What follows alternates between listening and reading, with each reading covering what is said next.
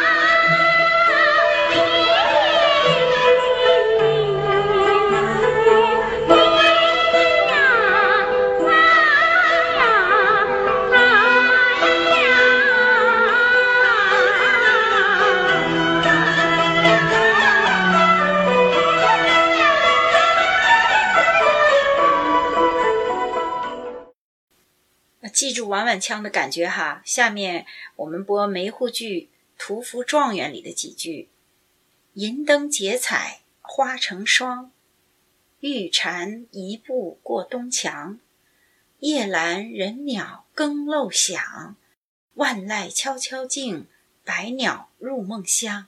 啊，百鸟入梦乡。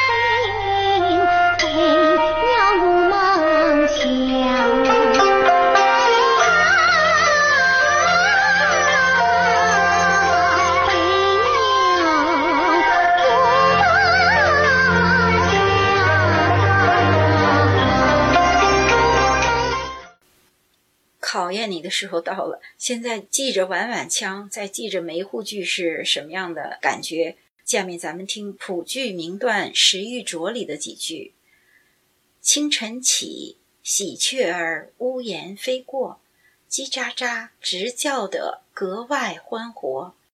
莫不是有喜事前来告我？孙玉娇心忐忑，难以琢磨。我娘只顾他佛堂打坐，哪知晓你女儿还无有寄托。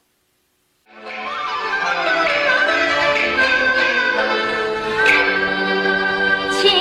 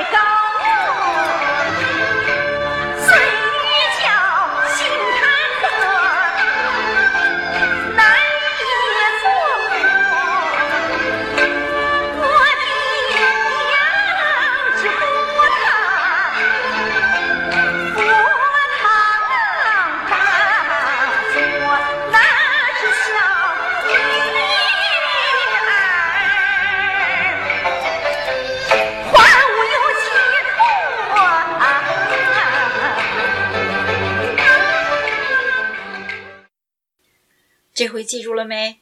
呃，婉婉腔是非常非常的婉转哈，一句话能唱好长好长时间。这梅湖剧也是相当的温柔的、委婉的。这个谱剧呢，那就是姑娘就是比较豪爽了啊，一啰嗦又啰嗦这么长时间，旁边的丫鬟又急了：“小姐，您啥时能讲火焰驹的故事呀？”哎，别急别急。下期一定讲。谢谢收听《大雾看京剧》，我在下一期等您。